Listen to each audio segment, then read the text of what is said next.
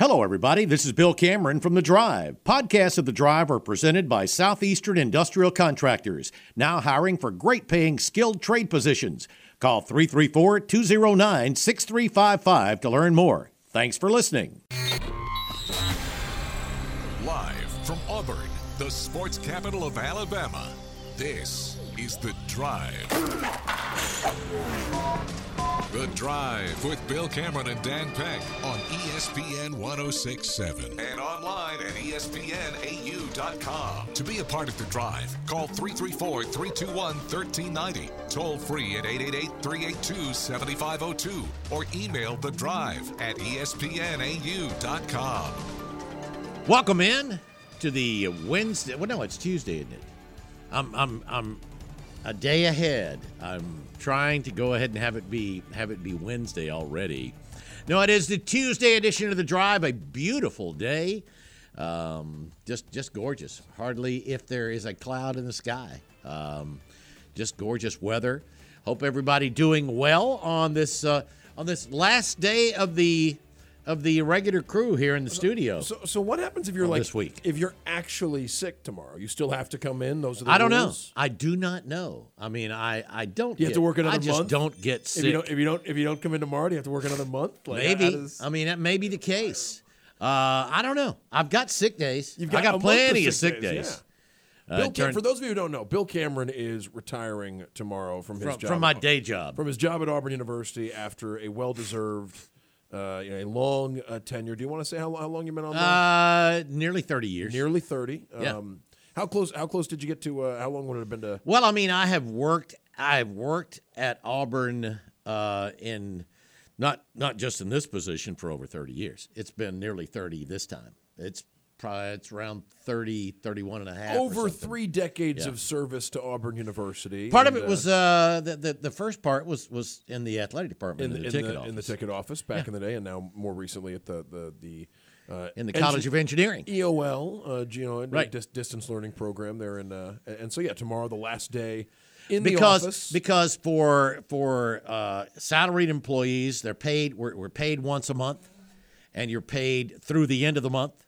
So you're expected to work through the last working day of the month, which is tomorrow.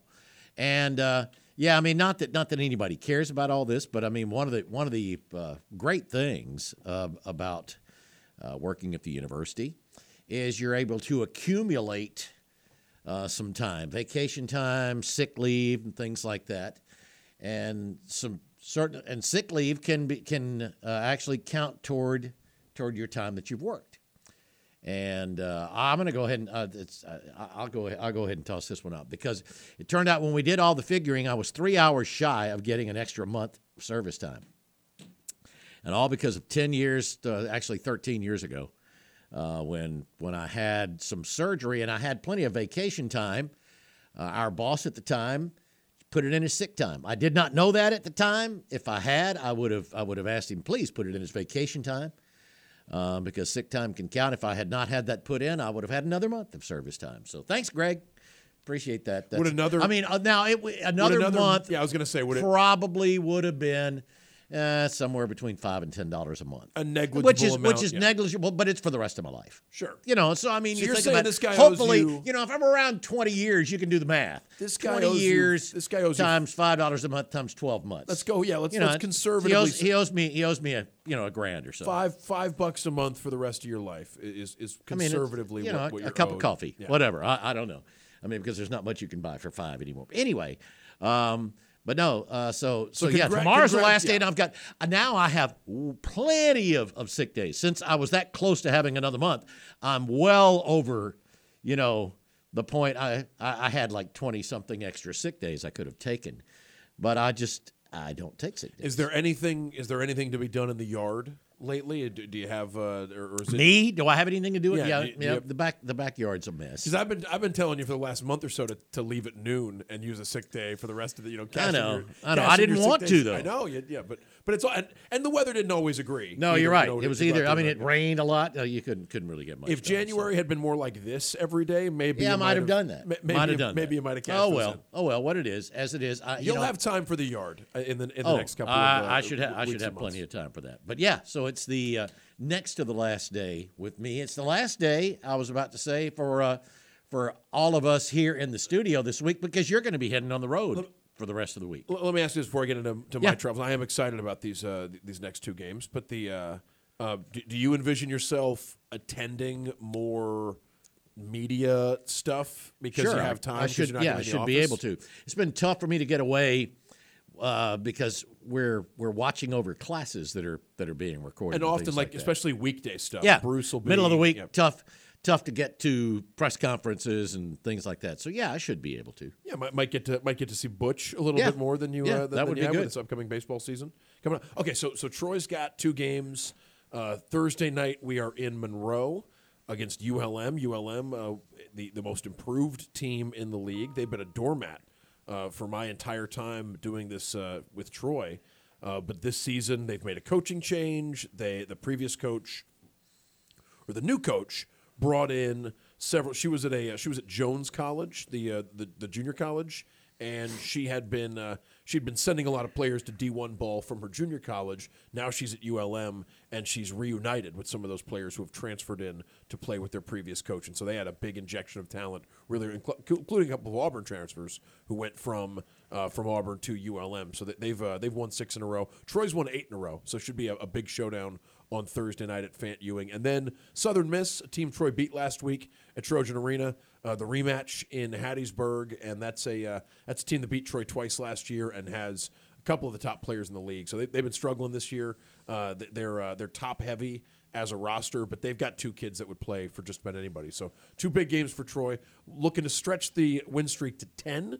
And Yeah, after a slow start, things Yep. are things have really picked up. Win, winless November and an undefeated January for the uh, for the Trojans, and and now they uh, they're one game back of Marshall, undefeated in league play, uh, the Thundering Herd, and so Troy's looking to keep pace uh, as we uh, as, as we're at the, the halfway point in, in league play. Nine of eighteen conference games played. Troy's eight and one. Marshall is nine and oh. zero. So it's Bill, Dan, and Drew. Uh, we're looking forward to spending some time with the voice of the Auburn Tigers, Andy Burcham, and I believe he'll be in studio today. Um, that's a treat. yeah, well, I mean, he's been you know on If the he road. wasn't planning on it, now he has to do it because you said so. well, I said I believe. That doesn't that doesn't mean he, I'm sure he'll correct me if I am uh, if I'm wrong. But but I I do expect we will have some time with Andy, talk with him. Boy, Auburn basketball. Um, a tough week last week as they were on the road for the entire week and dropped both games. We talked about those games a good bit yesterday.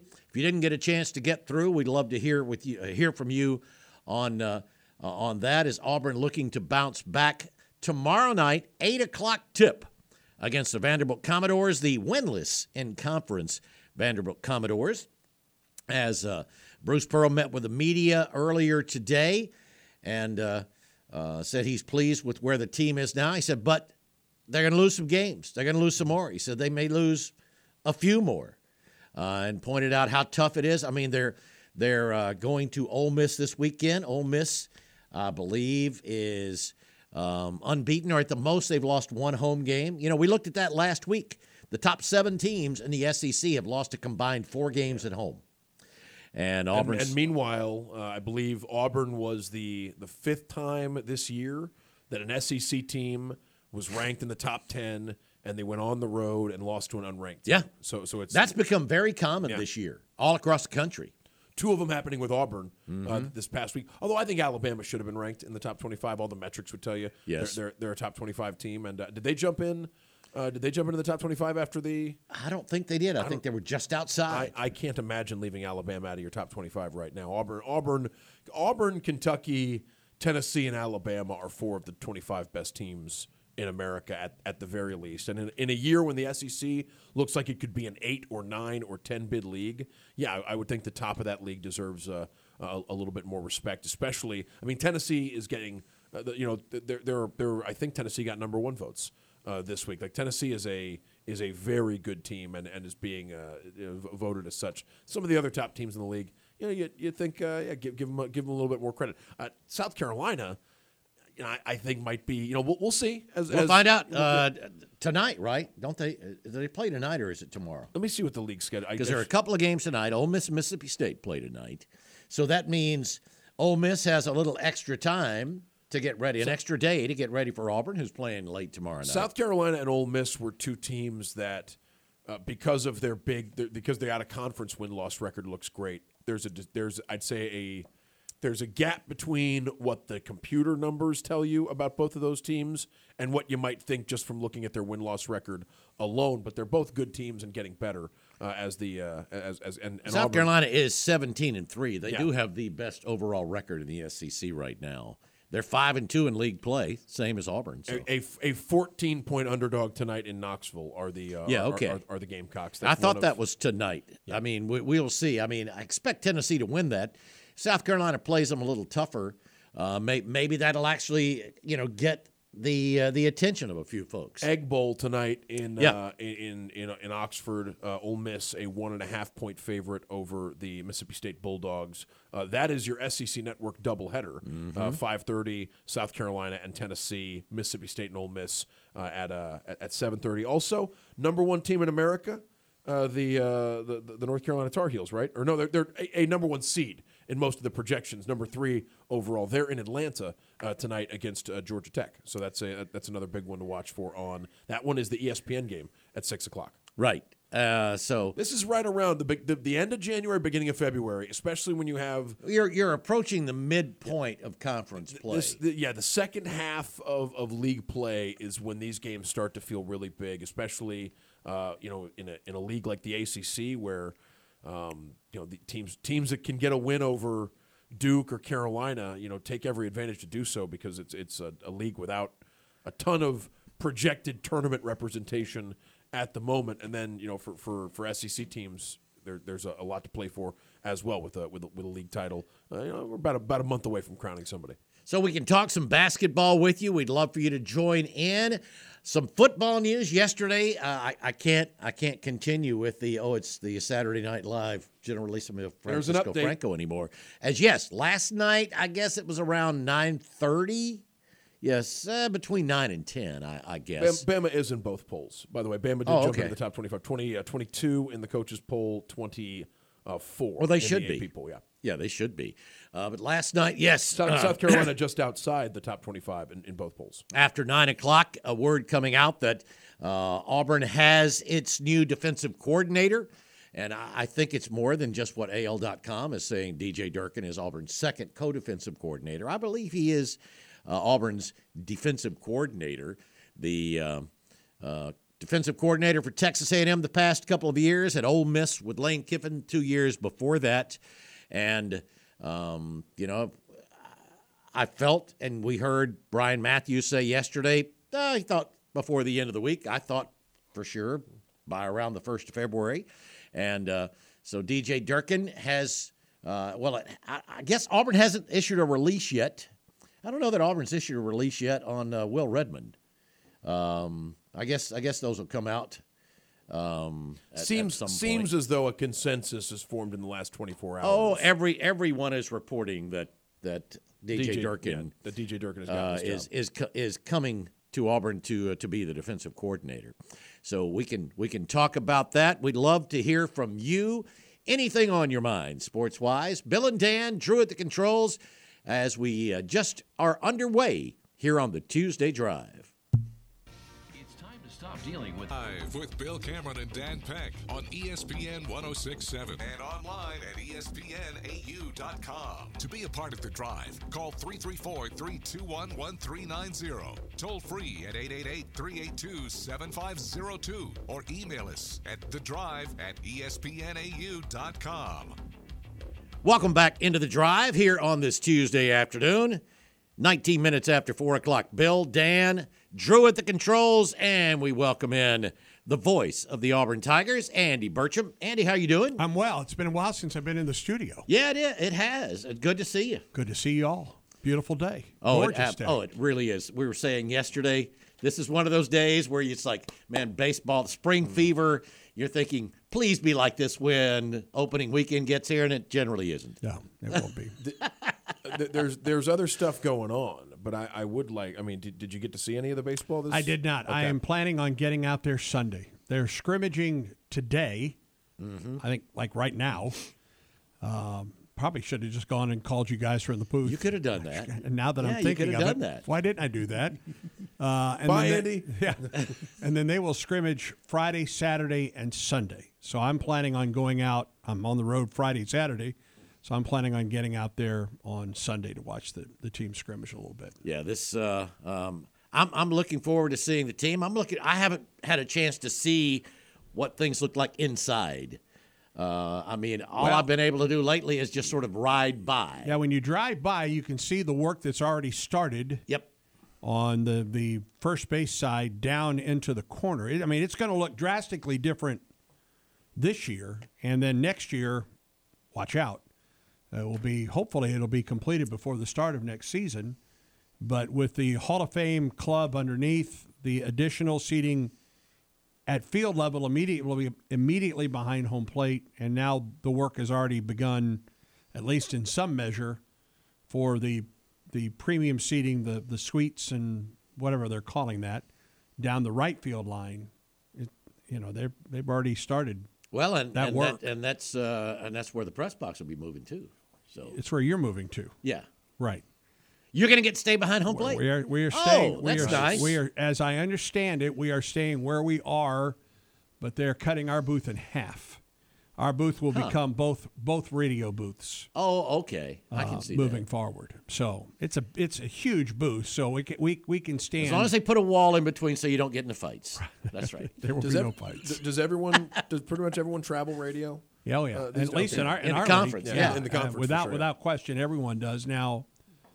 You know, there are some schools that don't. I mean, two years ago when Auburn played the regional, hosted the regional, and won it, Florida State was the only other school that brought radio. Last year, I think Southern Miss was the only one that brought radio, in addition to Mm-hmm. Auburn. And so it, there are still some schools out there that, as a matter of fact, the, the school that Auburn lost to, what was Penn? Yeah. in the first round, they they didn't have radio, and darn near won the regional without radio, Gee. which is hard to They- believe. yeah, Sign you- of the don't, t- don't they realize? I mean, they, they, you, you, need, you need radio to win. Sign Darn of the right times. Find, find, Oh, a, yeah. find, find a kid in the broadcasting department, Well, right? Find a, find a kid in the journalism I'm department. sure there would have been someone that would have been glad to come Oh, to Auburn. absolutely, absolutely. It's I mean, it's it's it's great. It's a great opportunity for I, somebody. I look forward. I know that their their annual preseason banquet is a week from Saturday Mm-hmm. uh, this year, and um, I, when when Rod was when Rod was still with us, I was the one that hosted that event because Rod was typically away for they always schedule it on a away basketball trip. Sure. And now that I'm I'm in that role, I, I don't get to go to that banquet anymore. Uh, this year it'll be the Florida weekend, and I'm driving to Florida, so I'll be driving back from from Gainesville. And I don't know if Jeff Shear Jeff has been the one that's hosted that in years past. They've had huge crowds Oh yeah. for it, so I'm not sure how it's going to go this year, but I'm told that it'll be a big shindig. Well, a lot of a lot of excitement about that, and uh, you mentioned you were on the road this past week. Uh, Auburn, I mean, Auburn still. It's like here's the thing, folks. Auburn's still 16 and four. Yeah. They're five and two in the league. The problem is they lost the last two, but um, it's tough. It's tough for anybody to win on the road in in conference play, and I'm not talking just the SEC. No, and you, you look you look what's going on across the country, and teams that have been ranked in the top five are losing on the road in their leagues. I mean, Kansas lost to Central Florida for goodness sakes. It's happening. I'm not saying that it should have happened this past weekend twice. To Or no, or, or or or you know, be satisfied with that. No, and and nor is this team, nor is this coaching staff satisfied with what happened, and it shouldn't be. This past weekend, I thought for for three halves of basketball, it it, it struggled. The second half against Florida, if they play both halves like they did the second half at, at Alabama, not at Florida, at Alabama they win that game. Uh, and they they did not play a good half of basketball. They certainly didn't shoot the ball well, and they didn't rebound it well on Saturday at Mississippi State. Auburn played that game at Mississippi State's pace, and State beat Auburn doing that on Saturday. I thought defensively Auburn played well. I thought they did a great job against Tolu Smith, holding him under double figures in scoring and rebounding. Um, but it was the other guys. It was the other guys that, that got Auburn, and Auburn just did not rebound the ball well. No, and Period. and, and they couldn't, and especially defensive rebounding. Right. Thirty offensive rebounds in the two games: sixteen by Alabama, fourteen by Mississippi. Yeah, State. and and and State turned that into uh, 12 second chance points to Auburn's 3 Mm-hmm. which you don't see very often. Um, and and State outscored Auburn in the paint 34 to 20, and that's with Tolu Smith scoring eight points. Right. There, there's something about, and I'm, I'm sure at some point during the broadcast you mentioned that this is this Chris Jans versus Bruce Pearl matchup was an NCAA tournament game back when he was back when he was at New Mexico State, and they nearly eliminated Auburn. Auburn was fortunate to win that game. Remember, that's the game. Oh, that no if, question. If New Mexico, I was talking to the, to the New Mexico State play-by-play guy who was here for football. Mm-hmm. That's another game I really don't like talking about a whole lot.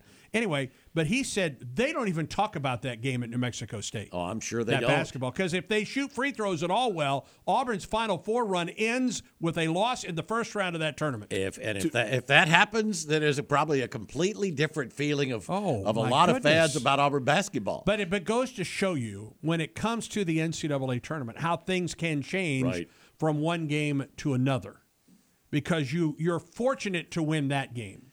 I remember I was I was in the and I wasn't drinking, but I was in the bar at the hotel where women's basketball was staying because women were playing at Stanford, and we were in the the bar watching the game, Right. Watching the men's men would have been an early start too on Right. a, on a uh, on the West Coast. Right. Watching that women that men's game, and we're like, okay, they've got it. And they're like, oh, they're like, you then you're like, oh my gosh, Auburn's going to lose this game to New Mexico State, and the kid misses a couple free throws, and somehow Auburn wins the game. And that corner three, No, they- that they- corner looked- three it looks looked good. good. It Oh, looked good looks when it left from his his hand. I know it, I know it. And then you go on and you beat North Carolina, Kansas, and Kentucky Right. in your next three ball games. It's, it's it's amazing the difference between the first game of that tournament and how that tournament ended. The, fragi- that- the fragility of, of, Well- a, of a tournament run. Well, that but that can that can give you an idea of. I mean, that's basketball, and that can happen right now. You lose a couple of ball games here. That doesn't mean that you're not going to turn around and play well. Or even if you look back there, we, we talked about this, Andy. The fact that you know folks forget about what some of the things that happened before the Final Four run. Much, I mean, well before the New Mexico State game. Well, that season, just for an example of what can happen, Auburn goes, and, and Bruce Pearl has said this. The game that Auburn played at Kentucky that season, he felt Auburn had a really good chance to win it. And that was never a game for Auburn. That No. Auburn was blown out from the get go. And it brings up the great story about Rod. Then in the next game, pregame, he's doing the pregame with Coach Pearl before the Georgia game. And I know Rod. Rod didn't do this very often. And he told Bruce, he said, Your your your ball club's about to go on a run. And Bruce kind of dismissed it, like, well, you're the radio guy. What do you know? kind of thing. well, they did. They didn't lose again until double dribble wasn't called against Virginia in the Final Four. Uh, so you go from absolutely getting drilled Yeah, by nearly 30 points. by Kentucky at Kentucky, and then you go on this run and you win an SEC tournament championship. You survive the first round. You beat North Carolina, Kansas. You get Kentucky again. You play basically without Chuma Okeke, mm-hmm. and you somehow win that ball. It just shows you The how- Kentucky win in the Elite Eight remains maybe the most incredible Bruce Pearl victory at Auburn, considering they had to play it without having you know, Chuma gets hurt in Right. the closing minutes of the North Carolina game, Well, ri- and then two days later they turn around and win that game. We're, we're on the road for baseball that weekend. Myself, Paul Ellen, and Georgia Nunley, who's Auburn's baseball SID. We're at South Carolina that weekend. Auburn wins Friday and Sunday and wins the series in that 2019 season, which ended, by the way, in Omaha. Mm-hmm. And we're driving home. And, you know, the NCAA in its infinite wisdom does not allow the any of the, the local radio crews to stream their games. Now we pay lots of money to broad for broadcast rights. Right. But we cannot the university cannot stream the games. So we listen to we listened to the Westwood One broadcast driving home. And PJ Carlesimo is doing the color. I don't recall who was doing the play by play. But we're listening to it, me, Paul, and George, and I'm driving, and we're listening to that game, and we we are three fans at that point, listening to that game back and forth, and Auburn's chance to win it in regulation, and how can he take that shot? And then, of course, Auburn ends up winning it. I can only imagine, and I've listened to a little bit of Rod's call. Uh, I can only imagine what was going through Rod's Rod's head, and he and Sonny, and who Brad Law was with him at that point too. What what that must have been like to call that game at the and, and just you know know that they're heading to Minnesota. They're heading to Minneapolis for the first time for a, Final Four for Auburn. I hope I get that opportunity one day. Yeah, no kidding. This and then I mean the thing is, it's not. It's it's uh, as as as disappointed as some fans may be. You can't count things out for this year. If this if this team, if the shooting can pick up a little bit and they can they they obviously need to rebound a little bit. No question. And here's the thing: you get well, you get another shot at home against both of those schools. Right. Right. Ole Miss gets another shot at Auburn this Saturday night mm-hmm. in Oxford. I guarantee you they're going to be ready for Auburn come rolling into the pavilion at Ole Miss on Saturday night. So it's it's I've I've, I've done two other interviews today. Uh, one in Panama City and one in Mobile before I came here, and this this is the SEC. This is Southeastern Conference basketball. It's as deep now as it's ever been, Bill Oh, no question. as deep as it's ever been now, and you better be ready for anybody anywhere when it comes In- to SEC including basketball. tomorrow night. Absolutely, I this mean, if Vanderbilt you, you team. take you take them for granted and start thinking about Listen, you the- know the, last Oxford. the last ten minutes in Nashville, Vanderbilt outplayed Auburn, and buddy, that was not lost on the head coach. Do you remember his post game show after the Vanderbilt Yes, game? all he wanted not to talk happy. All he wanted to talk about was after Auburn has won by 15 in Nashville, which never happens.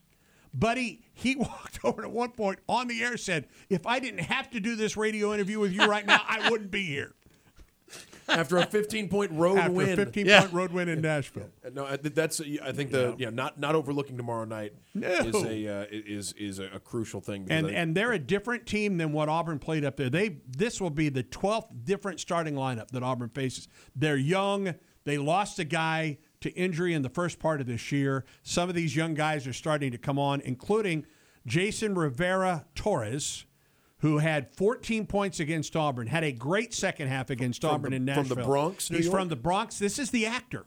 Now I'm not I'm not aware of this show, but he was Dan probably is. he was um, Nick Mendez in Swagger on Apple TV. yeah, Sw- Swagger, I believe it's I believe it's a film. Okay. I, I, I don't- I I think don't- it's a, I think it's a yeah. I, I, I don't may know. have that wrong, but the, it's a the dude can shoot it, regardless of what he was on. This guy can play, and he's got a little bit of swagger to him. I'm telling you, and he's now in their starting lineup when they come in here tomorrow night. And guard play is critical. That's that's you know when I'm talking about shooting and, and rebound, guard play. they will even start- Auburn has Yeah. not turned the ball over. That's not been the problem. But Auburn just got to get it. They've got to get better play, Agreed. better scoring from their guards. No, it is in fact it's a Swagger is a series, All right. uh, loosely inspired by the experiences of Kevin Durant. Uh, that that, uh, that has been on Apple TV uh, for two seasons. It was canceled back in November after two years, and uh, it, it stars O'Shea Jackson Jr., the son of actor and rapper Ice Cube, Oh. among among other people. It's a, an Apple Plus show, and yes, uh, the, uh, the the actor uh, the the, the Jason Rivera Torres. plays plays Nick Mendez. He's on, a freshman. par- part Just- of the part of he's the a true freshman at Vandy. They will start four guards tomorrow night against Auburn. They're, they're not they're not a big presence inside. Right. But so, they- so but- Auburn Auburn needs they really You- need to dominate. you bet. in the paint. Absolutely. Eight o'clock game. Whew. Get a nap, baby.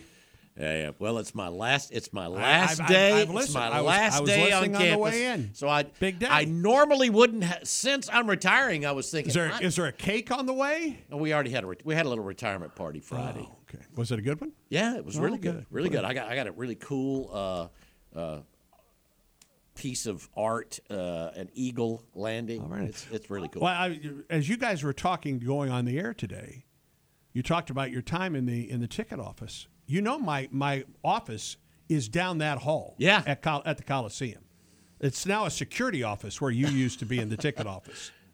So I have not been in. I have not been You in. would not- you wouldn't in- recognize it. inside the Yeah. old Coliseum in a we long had a time. caller. We had a caller last week asking about the future of Beard-Eaves Coliseum I, I and don't what things are. Yeah, I We're- mean, we have not been told anything that we're moving anytime. The, the geology department's still there. Yeah, I know. I mean, there there are offices there, and there are Right. people that are there. It's not like the Well, place is completely Mark- empty. Mark and you'd need to find you'd need to find places for the people that are in there. Mark Murphy wrote something last summer for the Villager, I think, where he you know Mm-hmm. he seemed to he seemed to indicate that maybe with the football complex being There, there has been all kinds of talk about the demise of the Coliseum, and, and that, that talk is That's been going on grossly decades. exaggerated, apparently. It's been going on for more than a decade. Well, and, and also right now, I mean, at one time the U.S. handball team trained Right. trained there, and now it's where Auburn's wheelchair basketball teams train. court. The court looks great. You know, when- Yeah, when the you go court's in still there.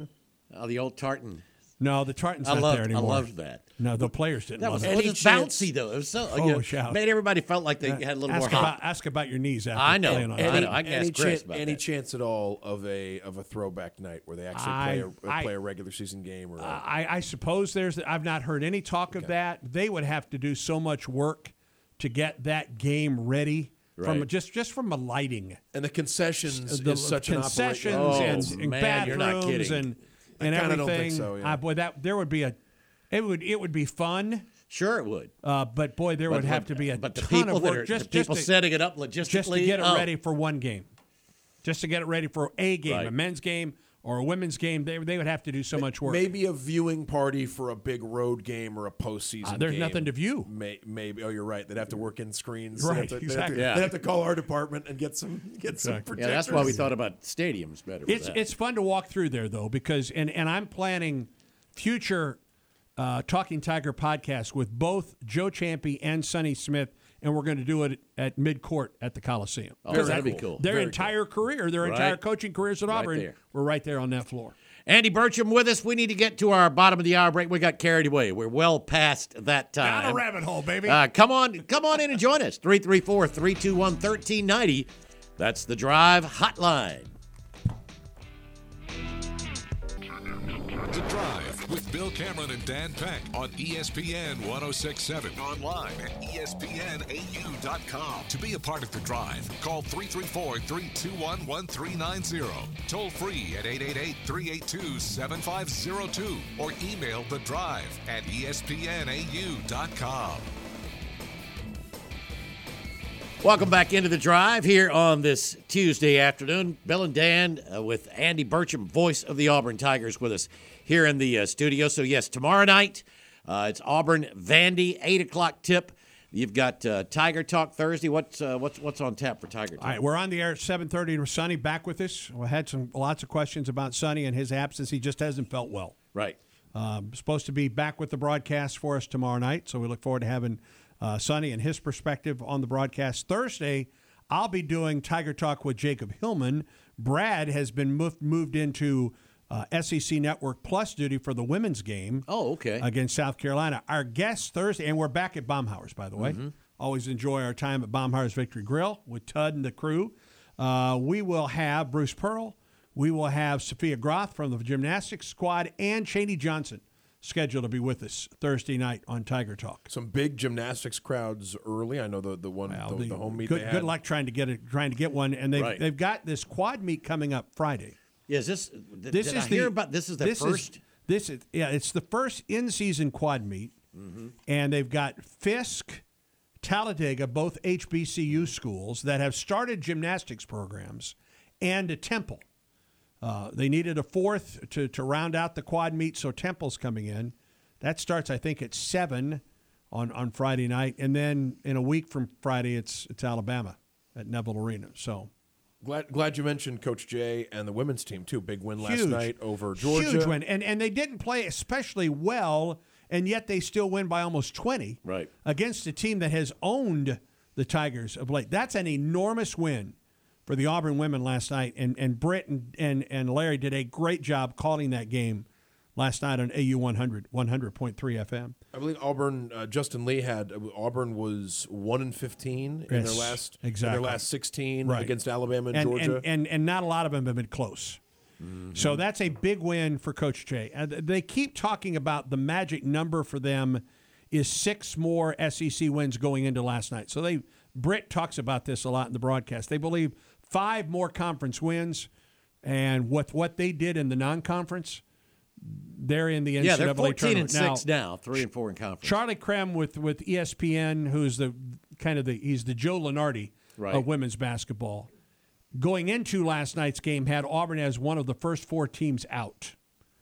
Auburn continues to win, and they, that will take care of that, I think. Uh, now, listen, Thursday night's a biggie. Oh yeah. you got the defending national champs, the undefeated.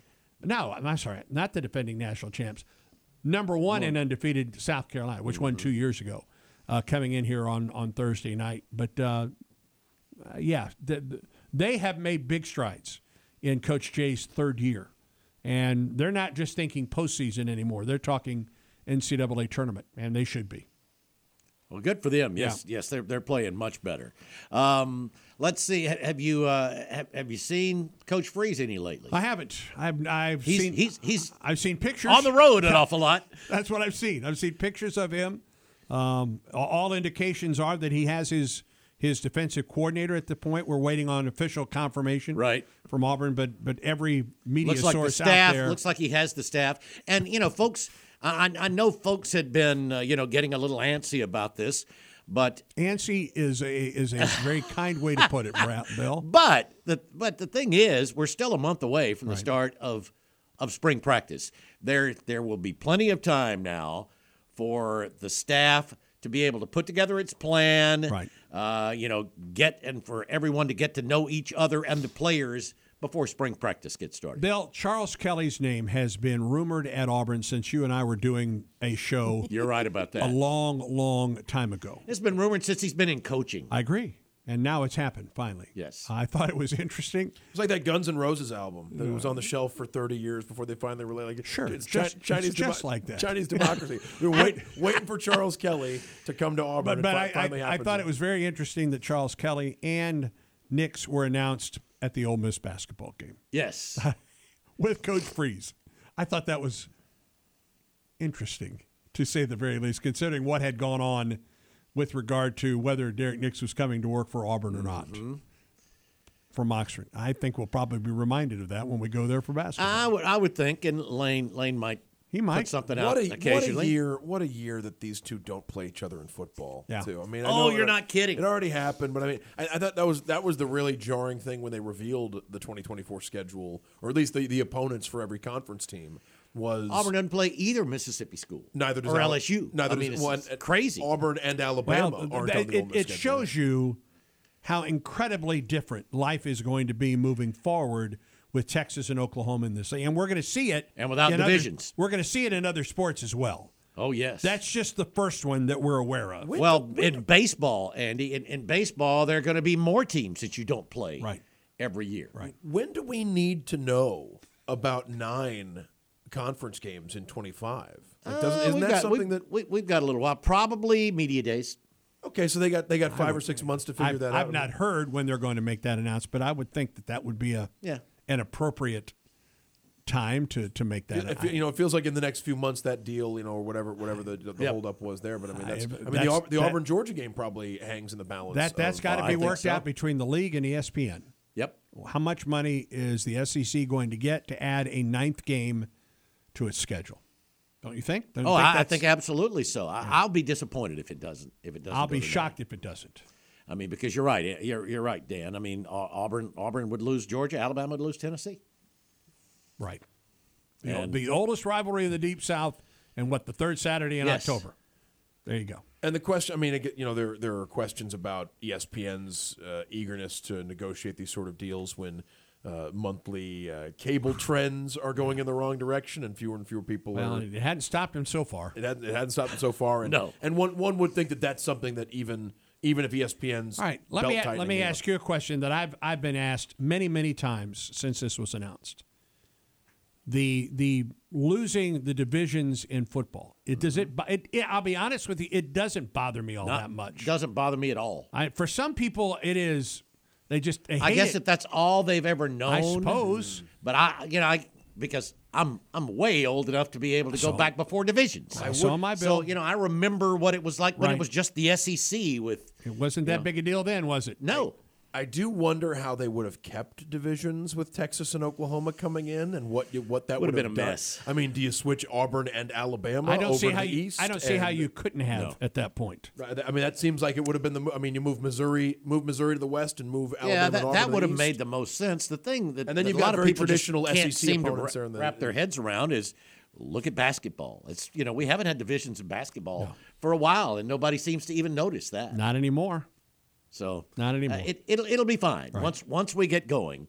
Uh, it'll be fine. Agreed. As as long as we don't have to have more expansion. I like the way. I mean, 16 is going to work out fine. Well, where's Florida? Uh, Where's Florida State going? Andy, I the don't most know. jarring thing, the most jarring thing about Joe Lunardi's tournament projections right now is that the ACC looks like a three-bid league. I mean, to me, If, like, if the ACC is not any better than that in basketball, there's no reason for the ACC to exist. Yikes! I don't like I don't like talking like this either. But I mean, I that's, know. I mean that's where I mean when it's when it's Duke, Carolina, and Clemson are the only three teams in Lunardi's projection right now in the field. Like that is a that's I mean it's while the SEC and the Big Ten and the Big Twelve They're- have they're- more than double that. there is time for some of these teams to make a run mm-hmm. and get in. I mean, we're we're we're a month and a half away from signing. We're, We're- from, from we're- selection Sunday. Yeah, we're we're a, we're a week away from everybody being at the midpoint in conference play. There's so there's plenty of time. Yeah. Andy Burcham with us. We will. Uh, we need to get to our final break here of hour number one. Hey, you can join in as well. 334-321-1390. That is the Drive Hotline presented by Skybar. You can text the show 334-564-1840, the drive text box, presented by our friends at Southeastern Industrial Contractors. They also sponsor the podcast, available however you listen to podcasts. Come on in and join us here on the Tuesday Drive. Conservative Justice on ESPN 1067 and online at ESPNAU.com. To be a part of the drive, call 334 321 1390. Toll free at 888 382 7502 or email the drive at ESPNAU.com. Welcome back into the drive. Final few minutes of hour number one. Bill, Dan, Andy Burcham here in the studio, and let's get to the drive hotline. And Cameron. Hey, Cameron. Hey guys, how's it going? Pretty good. Yeah, um, I'll be real quick. Um, with the with the news of uh, Auburn hiring uh, DJ Durkin, um, if y'all could just uh, explain DJ DJ Durkin's uh, uh, uh, defensive scheme and, and how and, and what and what Auburn fans could be can can can expect to see this season. That'd be great. Thanks, guys. Appreciate the call, Cameron. Well, he's he's one of those guys, multiple uh, defenses. I mean, he's run three and four man fronts. Um, his his defenses have been pretty stingy through the years. I mean, I know he's a very highly highly respected guy. Played a lot of played a lot of man uh, this past year at, at Texas A and M. Had the guys to do it. Yes, you're right about that. Had I mean, it really helps when you've got a dominating front, which A and M had. Right. I I think that's that's an area that Auburn is really looking to try to still find some uh, experienced players in the upcoming transfer portal. No question. But uh, but no, DJ Durkin has, uh, I believe, year before last, they were one of the top pass defenses in the country. This past year, they were top uh, twenty uh, to, uh, overall defense nationally at A and M. He's had some really good defenses through the years at at Florida. Um, he's he's coached for some uh, he's coached from, for some coaches that that know how to win. Uh, a lot of interesting personalities he's coached for: Jim Harbaugh, Urban Meyer, Will Muschamp, uh, and then uh, Lane Kiffin and Jimbo Fisher the last the last four years. And now Hugh Freeze. That's right. um, but no, I, I, as far as experience and um, I mean, I, I- I think he's the most uh, experienced or qualified guy that we heard mentioned for the job. Yeah, let's let's let's find out. And and I've I've said this since the end of this football season, since the bowl game was over. To me, this offseason and spring practice is one of the most intriguing and important Auburn has had in a mm-hmm. long, long time because of one, the, the new personnel on the coaching staff, and so many new faces, talented new faces that will be already going through spring ball. Young, talented, Absolutely. faces, right? Freshmen that, that would typically be closing out their senior years of high school Mm-hmm. right now that are now on Auburn's campus. Some that went through bowl practice for Auburn.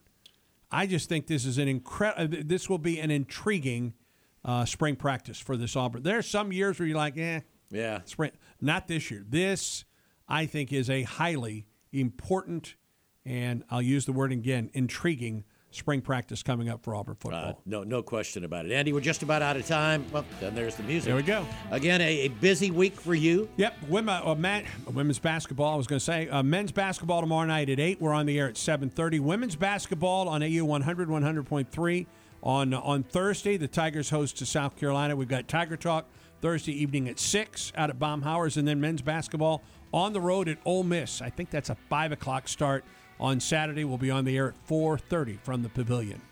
Andy, really appreciate you My stopping pleasure. by. It's great to see you again. on your retirement, Oh, old thank man. you, thank you. Yeah, I, yeah, I'm on both. uh, we'll talk with Andy again next week. We need to get to our top of the hour break. Stick with us here on the Tuesday Drive.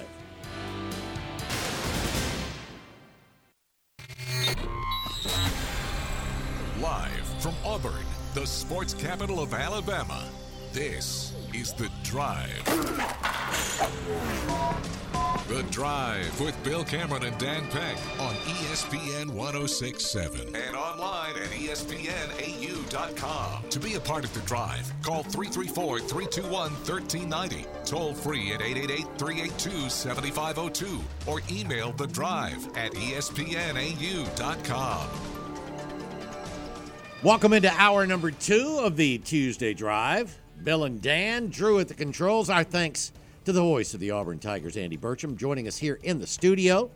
Uh, we appreciate him stopping in. Hopefully, you caught that. If you missed any of it, check out the podcast. Podcasts of The Drive available however you listen to podcasts. Go to your favorite podcasting platform and search for The Drive with Bill Cameron or go to ESPNAU.com and use the podcast center. If you use Google to, uh, to for, for The Drive podcast, uh, be aware Google is getting rid of their podcasting platform. We are making uh, we're, we're, we're making uh, we're investigating some arrangements there, Drew. Yeah, that, that's that's what I'll I'll say. But you can get the show any number of other ways: Apple, Spotify, or ESPNAU.com in the podcast center.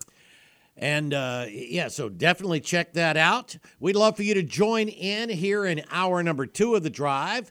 And you can do so by calling the Drive Hotline, 334 321 1390. Drive Hotline sponsored by Skybar. And, and of course, uh, we really appreciate Skybar and the uh, and the rest of our, our sponsors helping uh, helping. You can, you can text the show 334-564-1840, drive text box, uh, Southeastern Industrial Contractors. But but it's a uh, uh, yeah, re- really appreciate the, the the Skybar folks for sponsoring our our hotline. And hour number two of the drive is brought to you as usual by the good folks at the Orthopedic Clinic, East Alabama's go to center for orthopedic care, with locations in Auburn and Opelika on the web at orthoclinic.com. Let's get right to the drive hotline sponsored by Skybar, and Tex gets us started. Hey, Tex. Hey, Tex. Hey guys, sorry, Bill. This might be a little kind of sad, sobby segment because Uh oh. uh, you, you're losing out to my wife tomorrow. It's her birthday, and we have a little dinner get together. Oh, no, that's fine. So I won't be able to call tomorrow. That's sad and but I was sobby. What? Well, but just uh, you know, you're you're about to retire, and I'm thinking about to some of those lovely bus rides on the buses that had Oh. fumes that used to come back up through as we're riding down the roads. I think back to parties at different people's houses that worked in the computer department at, at Auburn University at the end of the semester, uh, to radio shows and everything else. Thank Yeah, you from Auburn people for the commitments you made to Auburn University, you and Kathy both.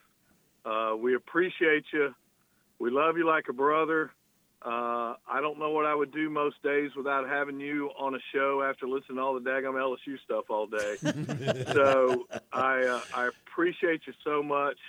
Uh, I am so happy you get to retire.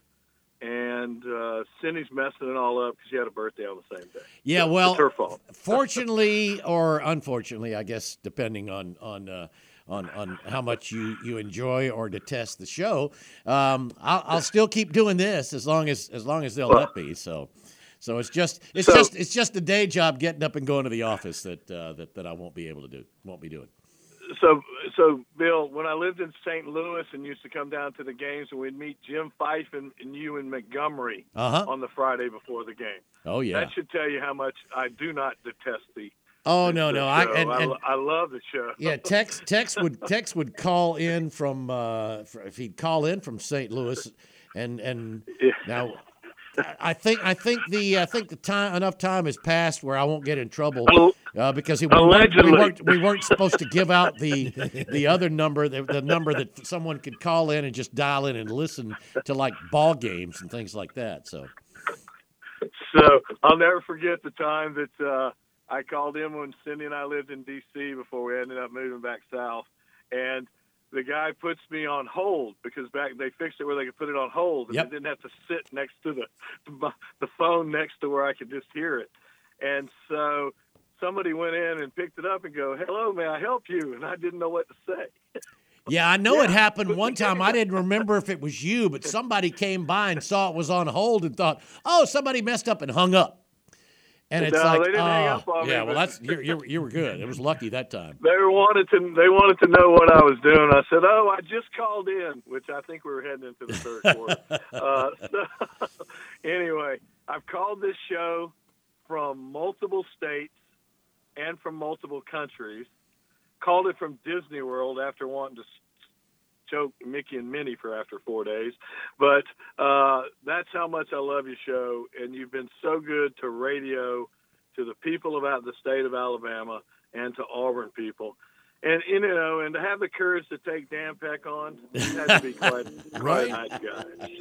Yeah, well, Tex. Sorry, Obviously, I mean, how many how many places have you been, Tex, where someone's heard your name and and uh, they've gone, "Are you are you that Tex that's on the radio?" I mean, I I know Uh, that has happened to you in many places. many places when we're on the road, uh, many places at tailgate parties in in Auburn themselves, at baseball games. So much so that my wife just has the uh, the the same reaction every time. Oh my god! Quit calling the show. Te- Tex, I'm I'm going to I'm going to Monroe. Uh, you know, uh, headed headed on the uh, on the bus Oh. to, to Monroe tomorrow. Let me know. Uh, is is, uh, is are crawfish in season?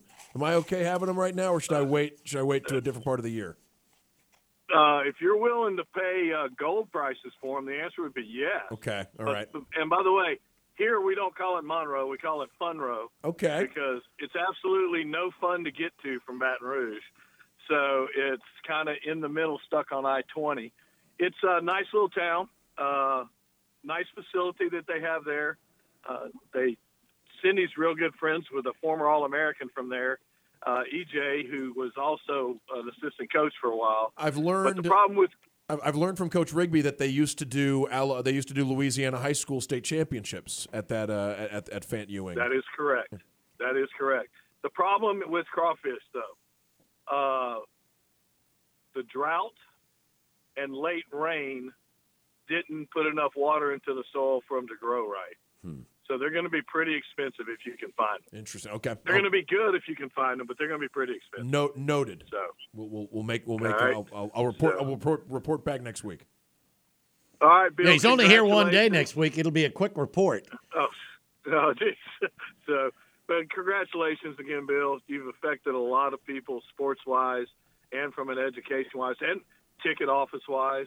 Uh, you know, there's been people that you've been willing to help out a little bit, and uh, we really, really appreciate you. And I know sometimes people get sideways on this show, but your consistency and the way you handle everybody has always been gracious and welcoming. So I hate to be so nice to you. Golly, I Tex, wanna- I really? I'm I'm, I'm, I'm, wor- I'm worried. Do you know? Do you know something that I don't know? It's like, oh my. No, I don't. And I'm not going anywhere either, other than taking my di- my wife to dinner tomorrow night for her birthday with about 15 friends.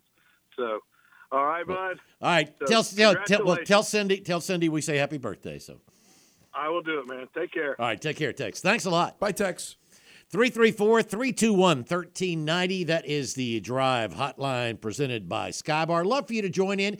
Anything you want to talk about sports wise. I'm surprised we haven't gotten any calls um, really on, on the DJ Durkin hire as defensive coordinator. Just what do you think? I mean, how, you know, how does that, um, you know, how do you feel about the addition there? I, I I like I like the makeup of the staff as far as you know coaching and recruiting. I think you know there there had been some concerns from folks wondering, well, if Charles Kelly is the full time defensive coordinator, will he be able to focus as much time as you'd love for him to be able to have recruiting because he is he is such a dynamic Let me, recruiter. let me ask you this. I mean, tabling DJ Durkin for a second. I mean, you Yeah. you've got the Bill Cameron depth chart. Do you feel like this team is going to be actively trying to add anywhere on the defense? Defensive line. I think defensive line. You absolutely have to. That's an area that uh, that you know Auburn lost a few players this year. Maybe not.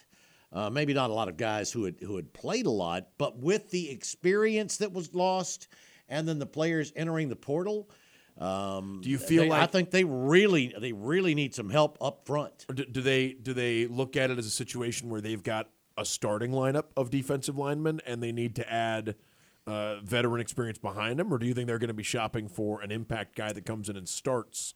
if, if so- I mean, I think they could they'd love. They'd love. they- I'm sure they'd love they that. could if it was- field a they could field a starting lineup. They could field a, a defensive front that you'd feel pretty good about. But uh, but but you might you might like to have a little more experience because all right, you got you got Jalen McLeod back at the edge. Um, you figure Keldric Faulk at you know at, at one spot is he going to be at the end or is he going to slide inside of the tackle? Um, Jayson Jones is your proven guy uh, inside.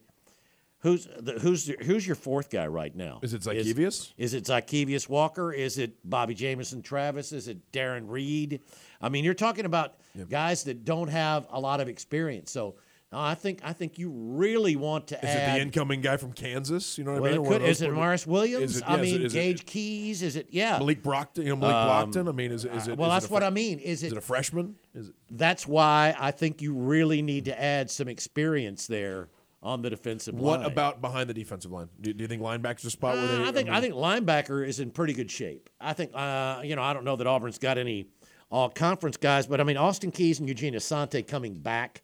Then the the incoming freshmen. I'm really excited about the young linebackers who are coming in, and they're all going through spring. So I think linebacker is going to be a deep position. Uh, the We've had second, years- we've had secondary, you got Keionte Scott. After Keionte, it's um inexperienced guys as well. We, we've had years in the past where you felt better about the front seven because Auburn was losing Yes. an impact defensive back or two. This year, I mean, Auburn brings back Keionte Scott. Um, I'm thinking, I'm thinking Champ Anthony's currently your starter at the nickel. He played a lot last season. Yeah, that's that's safe to assume. I would think- and then- and I then think it's- Kayin Lee is probably a guy, is or he, JD is, he battle- is he battling with Kite, uh, who's also coming in? You know, uh, Uh, I think. Well, I think Kite's battling with those guys. yeah, Kite's battling with those guys. he could maybe- be, but I guess he could be a nickel as well. He could be a nickel as well. I mean, those are. but there are a lot of questions. I mean, that's why Andy said it's a really intriguing spring. I think there's some talent there, but I'm not. Boy, I'm sure not ready to say, hey, Auburn's one of the more talented teams in the league defensively. I think Auburn lost a lot. They lost a lot of talent defensively. Kayin Lee, Champ Anthony, and Terrence Love to me feel like guys in the secondary where right now their role seems different than it was. Yeah, Sylvester Smith's another Sylvester one. I mean, I want Smith's to see how. J.C. Hart, how things go with him. Sure. Um, yeah, it's it, it is a big, big spring for a lot of players.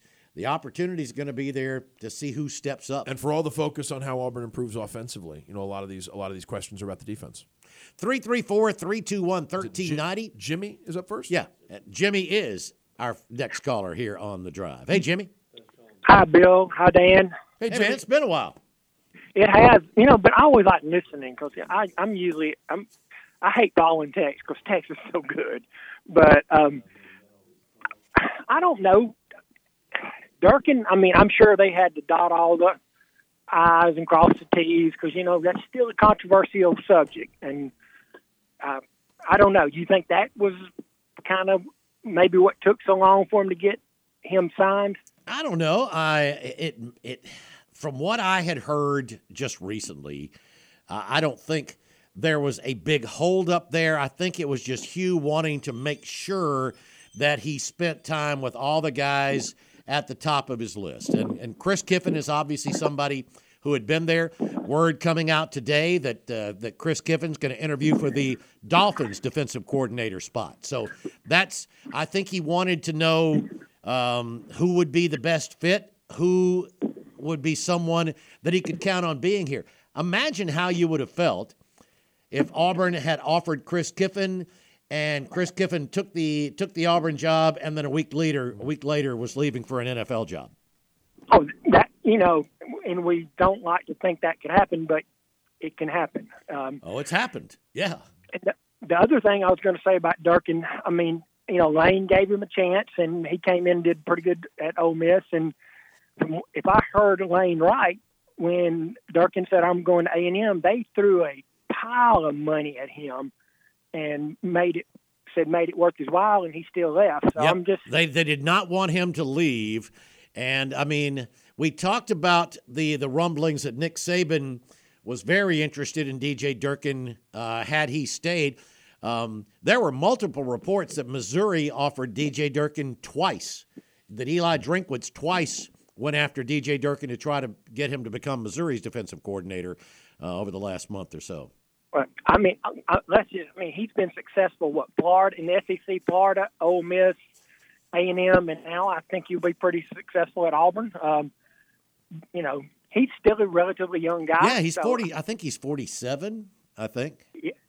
So uh, I just hope he's not looking for the next big thing. Um, I, that always comes to my mind. Some of these big names, like say, he has jumped around a little bit, but he, he has, but think of the last few. I mean, he he got the opportunity to be a head coach. Obviously, that didn't go the way he wanted. But since then, I mean, he he he got the opportunity at Ole Miss, and uh, I don't mean this is a shot at Ole Miss, but Texas A&M is a step up from Ole Miss, and he didn't really have much choice. Jimbo Fisher gets fired, so I mean, Right. the assistants then you know are, are all looking for jobs. um, I'll, quickly to the NFL. Um, how many people had KC written off for dead? You know, they don't have receivers. They're not that good. And I'm kind of like, the Chiefs seem to relish being the underdog at this point. Well, there were, there was a stretch during the regular season where the Chiefs' offense struggled like we'd never really seen it struggle with with Patrick Mahomes, and uh, you know with with some other teams in the ACs in, in the in the AFC surging. Uh, you know, I think some folks, you know, m- maybe they were yeah, it was it was premature to, to, to bury the Chiefs. I still, you know, when when the playoffs roll around, they're they're the toughest out in the game, and uh, you know, I, I, I my, my big my big surprise from this weekend though was that Baltimore didn't play better offensively. The Chiefs did enough, but I mean, they only scored 17 points in that game because the Ravens' offense uh, j- just could not get anything going. Uh, it was the the fewest points scored by the winner of a conference championship game in uh, in, in years. So it, it's uh, I mean yeah, and- the Chiefs' defense, especially the secondary, uh, they're a huge reason they're in the Super Bowl. Well, you know, I kept on the NFC Championship. They kept going first team to thirty, first team to thirty is going to win this, and I'm like, man, the Chiefs have not given up thirty points all year long. So this is going to be, and San Francisco's defense is stout. So I still, a I still just don't know if Brock Purdy, I, I, you know, it's, it's it's look when you if you can throw with timing and accuracy, having uh, a, a lack of prototypical arm strength isn't you know there, we've seen quarterbacks win with it. I still just sort of you know what I mean. I, I I don't know if I. I, I still look at him with a little bit of skepticism, even even though he played so well in the second half of that Lions game. But so many of those throws, you're holding your breath while that ball's in the air until it gets to the receiver. And I think a, a, a secondary like Kansas City, I, I don't know what kind of margin for error Brock Purdy's going to have in the Super Bowl. Well, this is the last thing I'll say, and I'll let you guys go.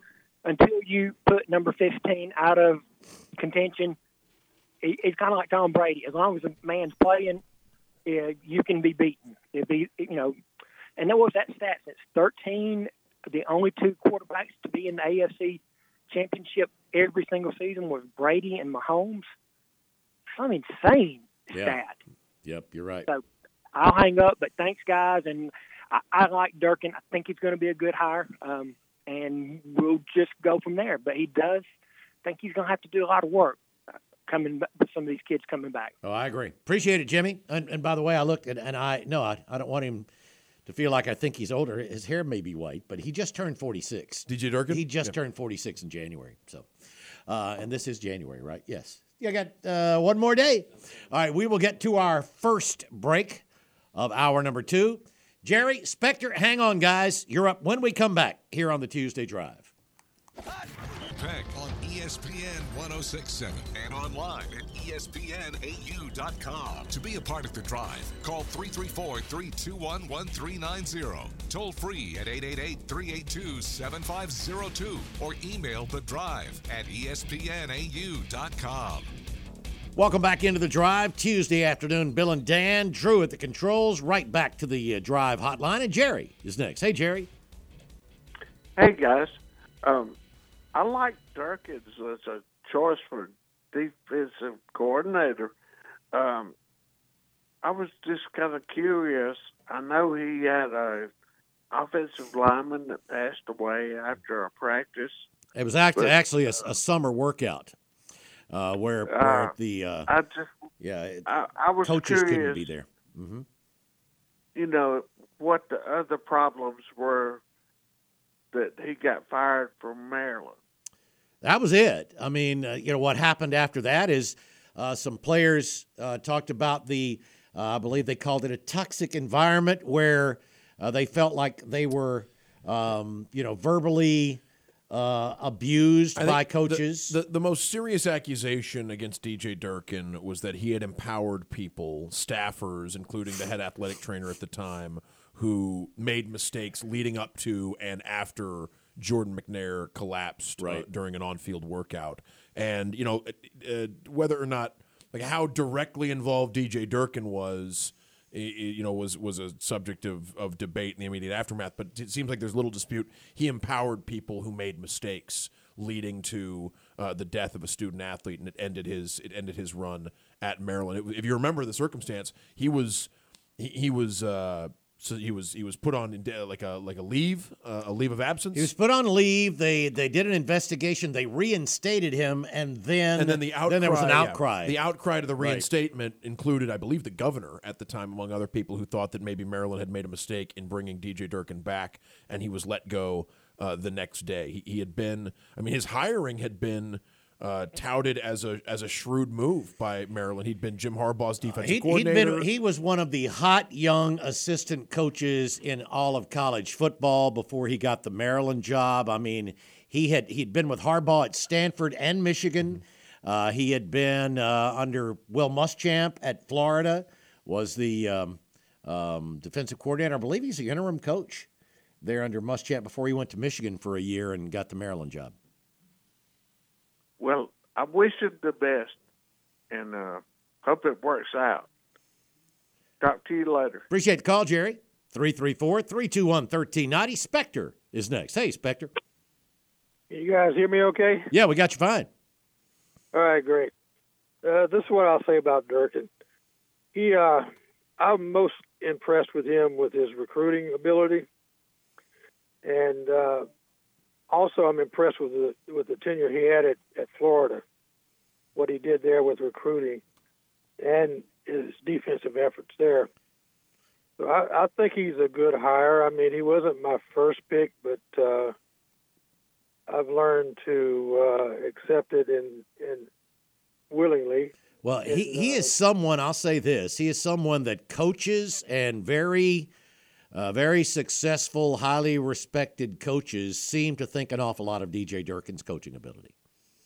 That's right. Um, not only that, his recruiting ability too. Sure. If you looked at if you looked at the recruits that he came. Yeah, he was the National Recruiter of the Year by Rivals back in 2012. But as an off as a defensive coordinator, I, I think his his years at Florida and the year he spent at Michigan was outstanding.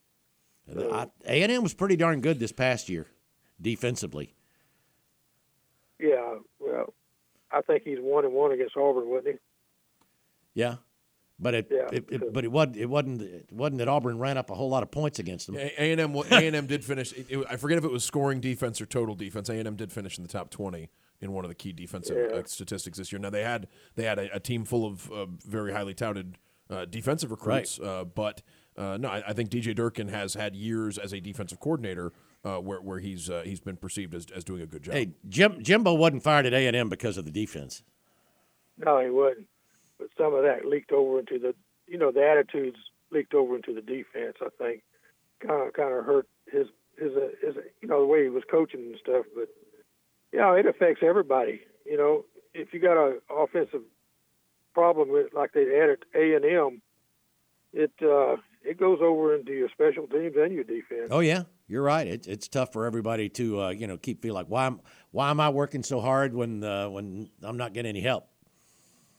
Well, what do you guys think about the Super Bowl coming up? You know, I think that you know we were, we were just had a previous caller asking about the the games from Sunday, and I cannot shake a skepticism in Brock Purdy uh, that makes me think the Niners' offense, uh, even even as as as good as they looked in the second half against Detroit, ultimately I don't know if they'll be able to do enough against uh, against a team like the Chiefs, uh, especially well, with the, you, especially with the way Kansas City's you, defense is playing. Yeah, let me tell you, Dan um, McCaffrey he's got a neck injury, but I don't know how severe it is. But uh, usually those things come back to haunt you. And if he's not a factor in the game, Purdy's going to have it the weight on his shoulders. Yeah, and it's it's just tough to uh, it's it's it's tough to pick against uh, Patrick Mahomes, and, and it just and, and, it, and Andy Reid, and with Purdy, it does feel. I mean, when everything is working well, Brock Purdy can make the throws to to have a great offense, but um, I, you know, I just I still can't I can't shake that if if it if it comes time to make precision throws in a situation where the defense isn't worried about the threat of the run, I, I don't know if Purdy's going to be able to do it consistently. Yeah, Kelce's going to have to be at his best. I, I guarantee you that. It's, I I say this might be his last game, but um, he's looking to retire and get married, and you know what goes along with that. Yes, although there are many uh, married NFL players. Uh, but granted, they're not all married to the most famous pop star. No, too many billionaires in the, in the, in the world, and, and there will be uh, ample. And, and we are seeing, you know, especially with, with some of the big, you know, we're seeing some some NFL careers that are a little bit shorter uh, th- than they used to be. And so, yeah, I wonder what, what sort of speculation there could be about, uh, you know, how much longer Travis Kelce wants to do this. Although he's still, uh, what, early 30s? You know, I think he, you know, it still still could be yeah, yeah, still still could be uh, you know, still could have another year or two. I mean, still looks like the best yeah, tight end in football right now. Yeah, he does. Now his brother is is his brother officially retired? His brother has informed the Eagles, I believe, that, that he yep. is uh, that, that, he is retiring. Jason. Wouldn't that be something if both of them came back to KC next year? Would it would be something? Although I think you know with NFL retirements, you got to make a deal. Uh, you can't just retire and switch teams. You know, there'd have to be uh, you know, they'd have to work something out with the Eagles. But but yeah, I think there'd, oh, sure. yeah. there'd be uh, uh, there'd be any number of. I think for both of those guys. Yeah, and Jason's three or four years older, so it's not as likely yeah. that he comes back. All right, guys. Talk to you later. Appreciate it, Spectre. We need to get to our bottom of the hour break. Plenty of time for you to join in here on the Tuesday Drive. 390. Toll free at 888 382 7502 or email the drive at espnau.com. Welcome back into the drive here on this Tuesday afternoon, about to be evening. Bill and Dan here in the uh, studio, Drew at the controls, and we're going to head to the drive hotline presented by Skybar and welcome in our good friend from Crain and Company, and that's Jake Crain. Jake, how you doing today, man? Man, I'm doing fantastic down uh, here in Mobile for the Senior Bowl, and, and obviously keeping in uh, keeping track of everything basketball related. So living good, man. Starting 2024 off right. Yeah, that, Mobile a fun place there always, but I mean especially Senior Bowl week. What's uh, uh what or who uh, have caught your eye early on? Well, you know, I actually thought Bo Nix was a good day today. Uh, I actually thought he had the best day any of the quarterbacks thought Penix struggled a little bit, but when you look at this class, I mean, all the guys that are here at the position, uh, Sam Hartman as well, uh, Spencer Rattler was interested to see how he did today. Uh, then obviously you look at the guys up front. I mean, it feels like every there's a Michigan player every two to three places you look on the field at once. They've got a couple offensive linemen and a, and a couple defensive linemen that are just massive. But uh, watching the one-on-ones today, I tell you what, Bill, that Ricky Pearsall guy, the wide receiver from Florida that made those uh-huh. great plays during the year, he is absolutely 100% NFL ready. Yeah, Arizona State transfer played with uh, Jayden Daniels uh, at, at, uh, at uh, for, for, the Sun Devils, and both ended up uh, making their way uh, to the SEC. Auburn's got a couple of players. I know Jaylin Simpson was ma- making a couple of plays in, in, practice today that, that, that got shared on social media? Anybody, uh, anyone uh, representing? I mean, you mentioned Bo Nix, but anybody from this past year's Auburn team uh, that you're uh, you're keeping an eye on at Senior Bowl? Yeah, look, you know, I always kind of got my eye on him a little bit. Uh, I thought Jalen had a good day. You know, we're, we're going to get to a point where Auburn has a lot more guys in this, especially guys that'll be on the higher end of the draft. But, you know, it's, it, it starts looking with the SEC guys. But I'll tell you, I mean, these Big Ten DBs, uh, the Kalen Cook kid from Penn State, a little bit undersized, but a really good player. Uh, th- there's a kid from Rutgers here at corner that's an absolute stud. But Auburn's going to have a lot more guys in it. But I thought the Auburn guys that are here that have competed did a pretty good job today. Yeah, looking at, uh, I mean, there, there's, uh, uh, I mean, you, you, you talked about some of the quarterbacks there. I mean, between uh, with Auburn, you've got Nehemiah, you've got Simpson, uh, DJ James. Yeah, three is, uh, DBs is- and Marcus. is, is there along along with Yeah. uh, with Marcus, who I don't know exactly what the NFL thinks of Marcus Harris. That's a guy I'd want on my team. Like I don't, I don't know exactly. I mean, it, it's tough to slot exactly what he's going to do for an NFL defense, but uh, it's the kind of football player I'd want around, Jake. Well, look, I mean, he's a guy that can do multiple things. I think one of his biggest strengths, he showed you the ability to line up and play inside and the ability to play outside, be effective rushing a passer. I mean, even as a young guy, getting him in on those third down cheetah packages where, where it's a pass rush package and being able to put him in the interior of the defensive line. And, you know, he can drop. I, I think he can drop and play a little short zone coverage as well. So, look, you add that with special teams, you're good enough to play a couple positions. They'll find you in the NFL. Well, talking about those guys, I mean, that gives you an idea.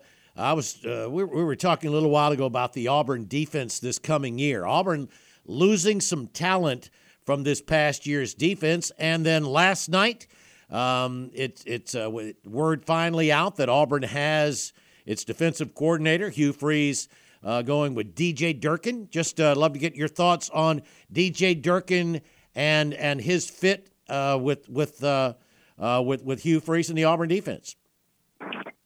Well, look, I mean, he's a guy that has a ton of experience, and, and I know there's baggage there, but he wouldn't have been at these places before uh, if it was so egregious that he couldn't end up at a place like Auburn. I, I understand uh, kind of the people that have been vocal about that, but at the end of the day, uh, he's a guy that's been given a second chance. Hugh Freeze knows all about that, and he's a really good football coach. I, I I like the collection of the minds that Auburn has on defense right now. You know, it's not just going to be his show. You got Charles Kelly. You've got experienced coaches at other positions. So bringing in a guy that knows how to recruit the different areas, Auburn's going to have to be able to recruit. May have a couple of connections that Auburn didn't have earlier. Uh, I think it was a good hire, and, and he's a guy that's going to make Auburn better. Jake, I'm uh, I'm you know, we haven't really talked about this Tennessee story uh, today. There's been other things going on uh, more, more pertinent to uh, to Auburn, but the uh, Tennessee under investigation for um, possible misdeeds by name, image, and likeness uh, re- related to name, image, and likeness. It does seem like that's. I, I had someone point out to me that with with the the way things are going at the moment, if the NCAA can police NIL collectives, it does seem like a way to keep like i- i- if without an NIL collective operating, it, it's going to be tough for schools to be competitive in recruiting in football and men's basketball. So there's there's a need to keep your most powerful NIL collectives uh, following the rules, not just from the from the NCAA, but also from these schools. Yeah, I mean, look, without a doubt. Here's the part that, that I don't understand. First off, there's rules. Like, apparently, there's rules for NIL now. I mean, they really just let the thing out. And if you actually read what's going on, they're punishing Tennessee for breaking a rule that they hadn't even invented yet. It's almost like a retroactive punishment. Uh, to me, it, it feels like just one last power grab. You know, when the, when the bad guy's hanging off the cliff and he's trying to ask for one more chance. Look, you got to let him go. You know, like on Die Hard, you just got to let that guy go. Uh, it, I hope the NCAA again. Y'all have heard me say this decouples from college football. I, I would love that, but this is laughable. So uh, again, you can't retroactively punish people for rules that didn't exist that they broke during a time where you just let NIL and the transfer portal go crazy. So it is laughable. The reason Tennessee fans are so worried is because they just got off uh, or just got done dealing with an NCAA issue, and they're kind of in that repeat offender status, which can open the door to a much bigger hammer. But but in reality, guys, I don't see a way in which you know Tennessee would even acknowledge a punishment at this point. I can tell you this: there's been no notice of allegations, and and this isn't the Big Ten. Tony Petitti suspended Jim Harbaugh without any notice from the NCAA. Greg Sankey's not going to touch Josh Heupel unless they got some red-handed evidence and he's on videotape. That's the difference. Yeah, you just wonder. I mean, is the is the NCAA just trying to prove that they, you know, that they still are a viable enforcement agency or something? I mean, it it it does seem uh, really out there that they're going after something that that their own rules don't make sense about. Yeah, I mean, oh, the NCAA being hypocritical or doing something stupid. I mean, I mean, what's? I mean, again, if you look at it, because it's about the Nico kid, it's about the Sure. quarterback. You you saw the NCAA go after FSU because of the the Rashada thing with Florida, and now it seems like they're kind of picking and choosing who to ro- retroactively go back and punish. This it, it just again, I don't think it's going to go anywhere, uh, and, and I don't think the NCAA has that power. Honestly, I mean, people forget we're not even talking about college football and college basketball. Penny Hardaway just basically told them no. Said no, we're just not going to do that, and they didn't do anything. So I, I think this is one last power grab by the NCAA, but it's not going to work. Just kick him off the cliff. On to the next guy. Pivoting to uh, SEC basketball because Auburn uh, dropped a pair of games this past week. They're back at home tomorrow night against Vanderbilt before a very challenging February slate of home and road games. What are your thoughts on uh, where, uh, where we stand at the moment uh, with Bruce Pearl and his team? Well, look, I mean, I, I look around college basketball. I mean, who can win on the road right now? I mean, who? Uh, I'll hang up and listen. No, nobody can. It's I've never seen this much parity at the top. I mean, look, uh, Auburn held Mississippi State and Alabama to their one of their lowest offensive outputs and efficiency outings that they've had all year. But you got to be able to win those games, right? Auburn's got to be able to. Here's what worries me. Auburn is really. I, I think they're a fantastic basketball team, and there's not a dominant team this year. I think Auburn could make a run. But at some point, the game comes down to on the road when you're not playing at Neville, because you're not going to play in, any NCAA or SEC tournament games at Neville. And that's great, dominate your home court. But at some point on the road or on a neutral court, when we need a guy to go get a bucket, we got to have somebody to go get a bucket. I mean, Jaylin Williams to me has to be that guy. There has to be a vocal leader that is also contributing while giving big minutes. Chris Moore, I I love him, right? And he's a vocal leader, but you're not getting any output from him. Auburn needs Johni Broome. They need somebody to step up and say, all right, listen, once it comes down to it and the game's tight because we're playing a good team on the road, get on my back offensively. Let's keep playing defense the way we are. Auburn's got to find a way to clutch up at the end and find somebody that can go get a bucket. Well, they they they've also got to keep teams off the glass. I mean, uh, the thirty That offensive the, re- that's the most shocking part, Bill. thirty That was the- offensive rebounds the in the last two games. game. Yeah. Yeah, especially that. Look, Mississippi State's a, a really physical team. It's the only move they got. They can't shoot. Like it was amazing. Hubbard hit a couple shots that he'll never hit again. It just that seems to happen against Auburn. And, and I understand you can you can explain to me logically how Mississippi State would would grab more offensive boards than Auburn with Auburn playing at the hump. Bama, not so much. Not at all. I mean, that's Bama's worst attribute. You know, and Auburn held them to their season average from threes at home, I think at 11 or something like that. It's not like they shot the lights out. But Auburn, you know, you can't be a not not a great shooting team and scoring team and not be able to get rebounds. Those two things don't exist.